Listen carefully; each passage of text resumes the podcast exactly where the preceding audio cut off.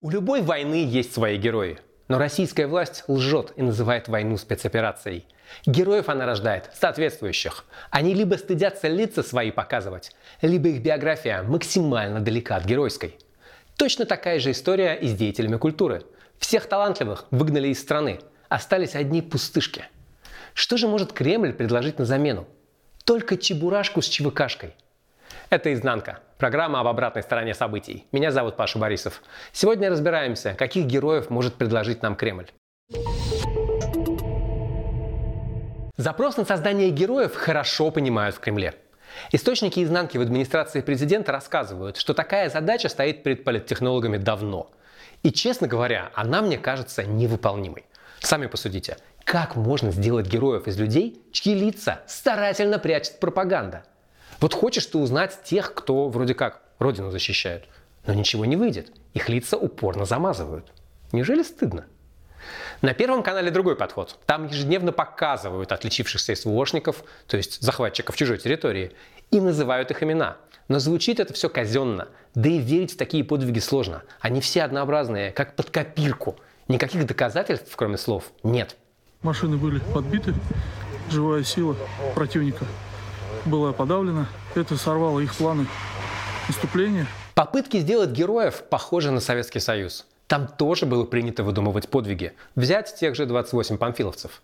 Но я не припомню, чтобы в СССР героями делали уголовников и убийц. Все-таки представления о морали какие-то имелись. То, что происходит сейчас, это просто пародия на пропаганду времен Великой Отечественной. Говорят, история повторяется сначала как трагедия, а потом как фарс. И мы как раз в этой точке. Кругом сплошной фарс только очень мрачный. Вот Маргарита Симоньян цитирует известный анекдот про задание будущим дипломатам написать ответ на ноту протеста африканской страны в связи с появлением советской подлодки.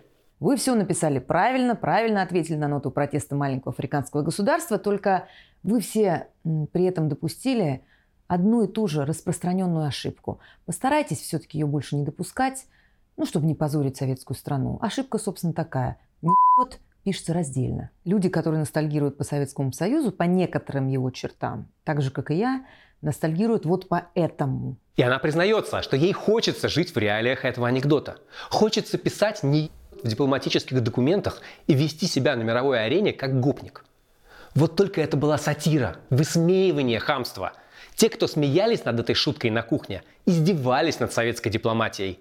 Симоньян же видит тут образец для подражания – она и подобные ей действительно мечтают вернуться в карикатурную версию Советского Союза из анекдотов. Они хотят, чтобы их уважали. Но забывают, что СССР боялись из-за ядерного оружия, как сейчас опасаются Северную Корею. Но кто в здравом уме скажет, что уважает Ким Чен Ына? Даже Дональд Трамп отвесил ему порцию обзывательств. Ничего героического в образе страны, которая может только пугать своих и чужих граждан, нет. Еще героев из военных пытаются делать военкоры и Евгений Пригожин. Только они осмеливаются показывать людей с фронта, не закрывая им лица и не фильтруя их рассказы. И каждый раз получается какой-то кромешный ужас. Вот интервью военкора Александра Сладкова с одним из таких персонажей. Это Алексей Мельчаков, глава банды неонацистов «Русич». Мельчаков воевал и в 2014 году, за что получил государственную награду от главы Крыма Сергея Аксенова – как ты относишься к украинцам, к противникам? Ну, для начала я считаю, что как нации украинцев не существует, что это оболваненные русские, которые себя воспринимают по-другому к противнику, отношусь. Я считаю, что противник должен быть уничтожен, потому что только мертвые в спину не стреляют. И мертвые не сделают детей, которые потом не возьмут оружие и начнут мстить за родителей. До отправки на фронт Мельчаков говорил о своих взглядах еще более откровенно. Я нацист. Я нацист. Я не буду углубляться. Националист, там, патриот, имперское направление и так далее. Я прям говорю, я нацист. Есть и другие примеры. Станислав Богданов, 35 лет. Один из первых заключенных, кто стал наемником в Вагнере, выжил на фронте и теперь находится на свободе. Лица он не скрывает и откровенно рассказывает о своем жизненном пути. Богданов получил 23 года тюрьмы за жестокое убийство судьи, который был его соседом по даче. Убийство он оправдывает так. Видели, как другие судьи себя ведут? Убивал соседа Богданов кочергой, кулаками и гантелей. По уровню жестокости это какая-то песня Кровостока. Только их песни вымысел, а тут вполне себе реальность. Мужчина отсидел 10 лет, но тут Пригожин, как волшебник в голубом вертолете, прилетел в колонию и предложил ему отправиться на фронт в обмен на перспективу освобождения. Воевал Богданов недолго. Неделя обучения, 8 дней на фронте, ранение, ампутация ноги, реабилитация и свобода с внушительной суммой от Пригожина по 200 тысяч рублей за каждый месяц в больнице. И вот этого вот человека Пригожин называет героем войны, дарит ему медали. У тебя сколько было оставалось? Ну, 10 лет позади было, 13 единичек. Ты, как говорится, был нарушитель, теперь герой войны. Да? Но даже сам Пригожин понимает, насколько биографии его разбойников и убийц не сочетаются со светлыми образами героев. И решение было найдено, разумеется, в духе путинской России. Если есть какое-то черное пятно, то его надо не вывести, а запретить обращать на него внимание, причем на законодательном уровне. Путинский повар у нас уже и государство собой заменил, и Минобороны – а благодарный зэк Богданов уверен, что его будущее связано с Вагнером. Компания, говорит, расширяется, своих не бросает. Как Вагнер не бросает своих, мы прекрасно знаем. Новости о казнях наемников читали. А еще слышали слухи о том, как матерям привозят закрытые гробы, хотя их сыновья вагнеровцы живы, просто они в плену. Так что Пригожин своих бросит. И его самого бросит при первом удобном случае. Так уж устроена власть в России. Культурными героями ситуация обстоит похожим образом. С самого начала войны пропагандисты без конца ноют. В Украине военные песни появляются каждый день, а у нас в лучшем случае раз в месяц. Да и качество этого творчества оставляет желать лучшего. Рэпера Рича, который записывает СВОшные песни, слушают десятки тысяч, а оппозиционного Оксимирона – миллионы. В России не снимается ничего качественного о войне, не пишется, не ставится в театрах – Культура предпочитает жить так, будто ничего не произошло. Да, конечно, есть какой-нибудь Александр Эвскляр. На его радиопередаче «Учитесь плавать, я вырос». А теперь он поет бездарные песни про Крымский мост и оправдывает войну. Я забиваю сваю, я сваю забиваю. Скляр еще до музыкальной карьеры пять лет отрубил советским дипломатам. Опыт не прошел даром и дает о себе знать.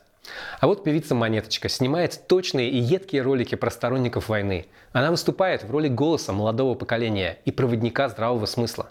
Давай уберемся маленько, а то вон какой бардак везде, грязища какая. А ты что, не любишь нашу квартиру? Ты что, не патриот? Семен Слепаков берет на вооружение советский опыт бардовской песни и в формате колыбельной пересказывает весь этот бред об укронацистах, айтишниках-предателях и смерти за родину – Этим он вызывает на себя огонь фабрики троллей в комментариях, хотя не очень понятно, что их смущает. Слепаков говорит то же самое, что и пропаганда.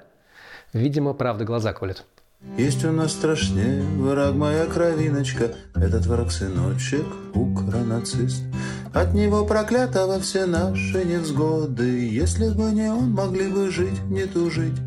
Очень жаль, Ванюша, что тебе лишь три года, И не можешь ты пойти укропов крошить. Что на это может ответить Кремль? Действительно популярным провоенным артистом смог стать только певец-шаман. Правда, какие смыслы он несет, певец не понимает сам. Он с трудом объясняет, о чем песня «Я русский» и признается, что ничего не знает об отношении к русским за рубежом. Нигде не был, ничего не видел. Я уверен, после поражения путинского режима он будет говорить, что просто пел про любовь к родине, а войну не поддерживал. Но интернет все помнит. Повторюсь, самое главное это не архитектура, а самое главное это люди. Архитектуру можно вновь построить. Главное, чтобы не был разрушен дух людей. С кино ситуация похожая. Казалось бы, кинотеатры страдают без зарубежных блокбастеров. Можно показывать что угодно. Люди пойдут. И они идут. Новое прочтение «Чебурашки» в отсутствие конкуренции собрало на праздниках рекордные 5 миллиардов рублей. Слава богу, не ЧВКшка, а то есть и такой герой. Но никаких проектов о войне не делают.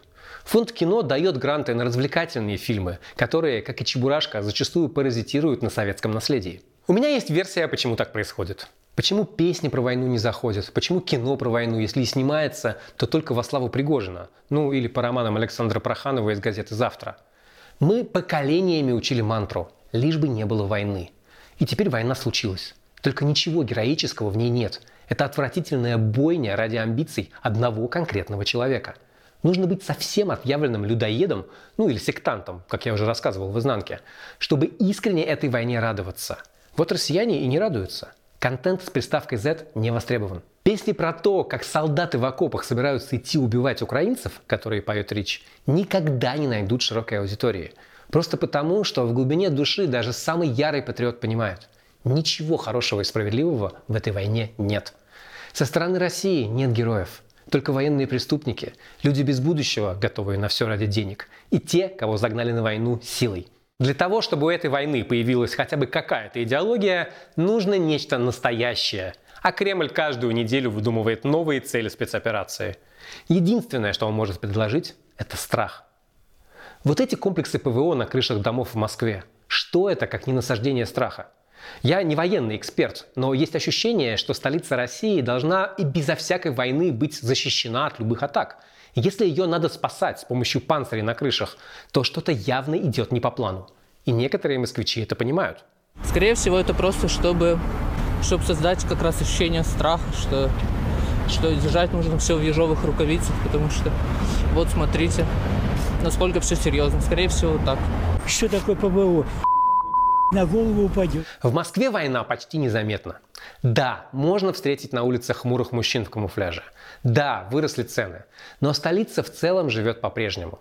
Можно хлопнуть бургер за здоровье, кого пожелаете, во вкусная точка, запить доброй колой и поехать домой на новеньком москвиче. Буквы Z в Москве сейчас днем с огнем не найдешь. Нужно постараться, чтобы обнаружить что-либо связанное с войной. Разве что новогоднюю инсталляцию у парка Горького вспомнить можно, но и реакция на нее была соответствующая. Стикеры в поддержку армии на машины клеить решаются немногие. Можно и стекла лишиться. Плакаты с так называемыми героями СВО все еще висят на билбордах, но за год войны они уже примелькались. Их легко не замечать. Редкое исключение с напоминанием о том, что война где-то рядом, это стихийный мемориал у памятника Лесе Украинке в память о погибших во время авиаудара по жилому дому в Днепре. И даже эту невинную, безопасную и крайне искреннюю акцию разогнала полиция. У нас сочувствовать трагедии нельзя. Трагедии, которую Россия и организовала. ПВО на крышах возвращают москвичей в военную реальность и напоминают, угроза рядом, нужно обязательно сплотиться перед лицом врага, иначе пропадем. Я знаю куда более эффективный способ спасти москвичей от обстрелов. Вывести войска из Украины. И никаких обстрелов не будет. Кремль сначала пытался объединить россиян под флагами борьбы с нацистами. И до сих пор пытается. Но нацисты пока обнаруживаются только в рядах вооруженных сил РФ. Затем вспоминали Вторую мировую войну, войну против сатанизма, биолаборатории, пугали грязной бомбой. Все эти обоснования абсурдны. В них нет не только логики. Она как раз тут не нужна. В них нет ничего настоящего. А страх – вещь куда более серьезная, чем выдуманные нацисты. Страх реален. Даже самому устойчивому к пропаганде человеку становится не по себе, если на соседнюю крышу поднимают противоракетный зенитный комплекс. Когда Путин говорит об отмене российской культуры и запрете Чайковского, он тоже пытается породить в нас страх. Если не победим, то Россию сотрут с лица земли, по крайней мере в культурном смысле. Он попросту врет. Какие-то постановки, связанные с Россией, действительно в самом начале войны во многих странах откладывали. Но сейчас Чайковского играют по всему миру. А вот в России действительно отменяют русскую культуру и замазывают невинный слоган «Митьки никого не хотят победить». Давайте подведем итоги. Придумать героев военного времени у Кремля не получилось. Нет и культурных героев. Этот режим пуст и держится только на цензуре и страхе. Объединить россиян с помощью войны Путину не удалось. Ее многие предпочитают избегать. И теперь вопрос, сможет ли Кремль обмануть их и запугать? У всех этих разговоров про войну против всего западного мира именно такая цель. Меня зовут Паша Борисов. Это «Изнанка» – программа об обратной стороне событий. До новых встреч!